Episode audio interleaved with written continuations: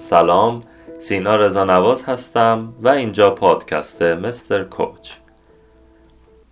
چرا نباید دائما کار کرد؟ موضوع پادکست امروز در مورد این هستش که چرا نباید دائما کار کرد؟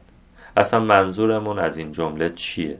توی کتاب خودباوری در خلاقیت که توسط برادران کلی در دانشگاه استنفورد نگاشته شده مطلب بسیار جالبی رو بهش اشاره می‌کنن میگن که بسیاری از خلاقیت ها در زمان های بیکاری مثل رانندگی مثل استهمام مثل غذا خوردن مثل ظرفا رو شستن مثل کتاب خوندن مثل نشستن حتی خوابیدن اتفاق میفته حالا سوال اینجاست که واقعا اگر من خواب خوبی داشته باشم یا اگر واقعا ظرف بشورم یا اگر استهمام که می‌کنم می‌تونه ذهنم خلاقیت داشته باشه و ایده پروری کنه. خب یه نگاهی به زندگی آدما بندازیم. مثلا جف بزوس که الان ثروتمندترین مرد دنیاست در حال حاضر که این پادکست داره در واقع ضبط میشه جف بزوس خیلی به این اعتقاد داره که صبحانه و شام رو کنار بچه هاش باشه کنار خانواده باشه و تو محیط خونه باشه. جف بزوس بعد شام خودش ظرف های شام رو میشوره و اعتقاد داره که این کار باعث میشه که خب هم استرساش بره هم ذهنش آزاد بشه و هم تو کارهای خونه تا حدی مشارکت داشته باشه. یا بیل گیتس همینطور. بیل گیتس میاد و کتاب های مختلفی رو می‌خونه با اینکه هنوز هم جزو ثروتمندترین افراد دنیا هست. اما میاد و کتاب های زیادی می‌خونه کنار خونوادهشه به بحث خیریه اهمیت زیادی میده و کلا زمانهایی رو برای اینکه کار نکنه هنوز هم اختصاص میده.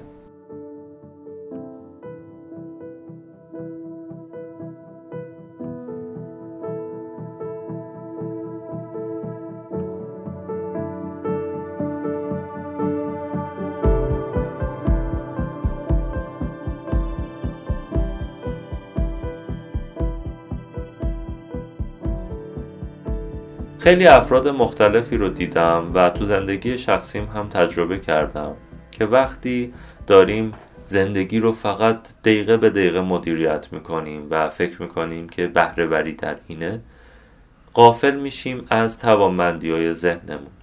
ذهن ما بسیار توانمنده و روی هر مطلبی که بهش ورودی بدیم میره کار می‌کنه. هر مطلبی. در مورد ورودی های ذهنی صحبت خواهم کرد که به چه صورتی هست و در پادکست های آینده حتما به این موضوع اشاره می‌کنم. مسئله ای که اینجا باید بهش حواسمون باشه اینه که یه مثال می‌تونه به همون کمک بکنه که درک کنیم مغز ما چرا نیاز به این داره که گاهی کار ازش نکشیم و کارهایی رو انجام بدیم که روی حالت اتوماتیک هست تا خودش بتونه یه نگاهی به دیتاها داده ها به مواردی که ورودی گرفته داشته باشه اونا رو دسته بندی کنه و یه خروجی منحصر به فرد ارائه کنه. اومدن یه تحقیقاتی انجام دادن و افراد رو به دو گروه تقسیم کردن افرادی که مشابه بودن از لحاظ سنی و یادگیری و این افراد بهشون لغات خاصی ارائه شد که اینا رو حفظ بکنن. به دست اول گفتن که شما که اینا رو حفظ کردی بعدش هم بیا فلان کار رو انجام بده. مثلا پیچ و مهره های اینو ببند یا مثلا ریاضیات پاسخ بده علوم بخون یا یه کتاب جدید بخون. به دست دوم گفتن شما که اینو حفظ کردی دیگه بشینید کار خاصی نکنید. گوشی موبایل و ایناشون هم که گرفته بود اینا فقط مجبور شدن بشینن. و چون تکی تکی انجام می‌گرفت این آزمایش نمی‌تونستن با هم کامیونیکیت داشته باشن ارتباط داشته باشن و نمی‌تونستن با هم حرفی بزنن. پس در نتیجه گروه اول دائما ذهنش مشغول بود. گروه دوم ذهنش بعد از اینکه حفظ کرد مشغول نبود. پژوهشگرا اومدن بررسی کنن. گفتن که خب ممکنه اینا زیر لفظی خودشون تکرار کنن لغاتو و بیشتر یادشون بمونه. به خاطر همین لغت هایی که به این دو گروه ارائه شده بود لغت های بسیار سخت خارجی بود که اینا نتونن اصلا حتی بخوان تکرارش کنن تکرارش کنن. بعد از این قضیه از هر دو گروه آزمونی گرفته شد و طبیعتا می‌دونید پاسخ چیه. گروه دوم که کاری انجام نداده بود به مدت حدود 20 دقیقه خیلی بیشتر از گروه اول تونسته بود مطالب و لغات رو یادآوری بکنه. در واقع وقتی ورودی به ذهنتون می‌دید به خصوص در مورد یادگیری باید حدود 15 20 دقیقه به ذهنتون اجازه بدید که بره روی اونها کار کنه دستبندی کنه و بعدش اگر تونستید بعد یک ساعت یه مرور دیگه ای انجام بدید تا اون مطالب بسیار شفافتر و عمیقتر تو ذهنتون جا بگیرن.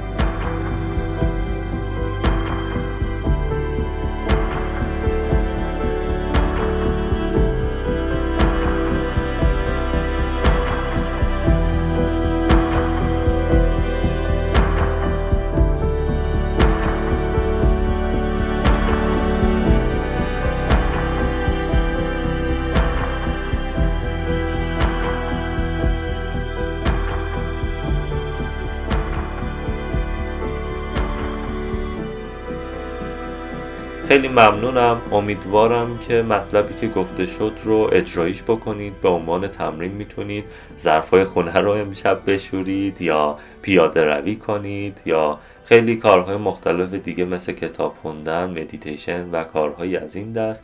یا تو حالت وقتی می‌خواد برید فرض کنید حمام بیاد یه سری مطالب رو به ذهنتون بدید و بدون اینکه بهش فکر کنید برید و حمام کنید و ببینید که بعدش آیا نتیجه می‌گیرید یا نه یا حتی ممکنه چند روز بعد این قضیه براتون رخ بده.